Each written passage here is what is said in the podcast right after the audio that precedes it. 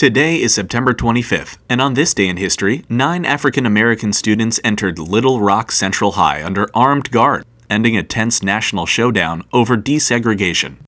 The fourteenth Amendment to the Constitution of the United States provided equal protection of the law for all U S citizens, black or white.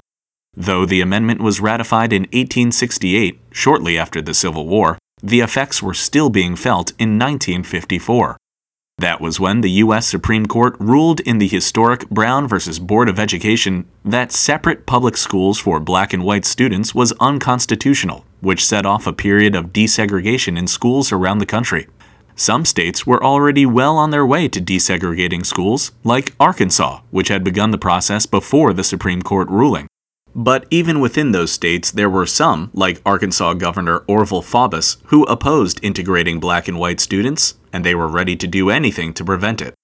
So, in nineteen fifty-seven, when nine African American students were admitted to Little Rock Central High, the premier high school in Little Rock, Arkansas, Governor Faubus called out the Arkansas National Guard and had them surround the school on September fourth.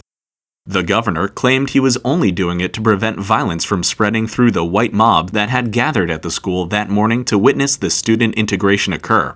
But the National Guard troops also refused to let the students into the school. By ordering the troopers to stop the children, Governor Faubus was directly opposing the Supreme Court's ruling, challenging the court's authority within a state. A federal judge ordered the governor to have his troops stand down, and on September twenty-third, the Little Rock Nine, as the media had dubbed them, were admitted to Central High School. But when an angry mob began to form outside the school, local police had to evacuate the children.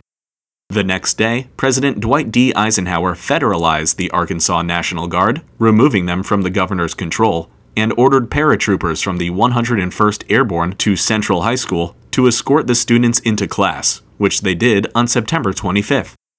The event was highly publicized as a serious test of the desegregation process and of the nation's commitment to integration, one that occurred on this day in history.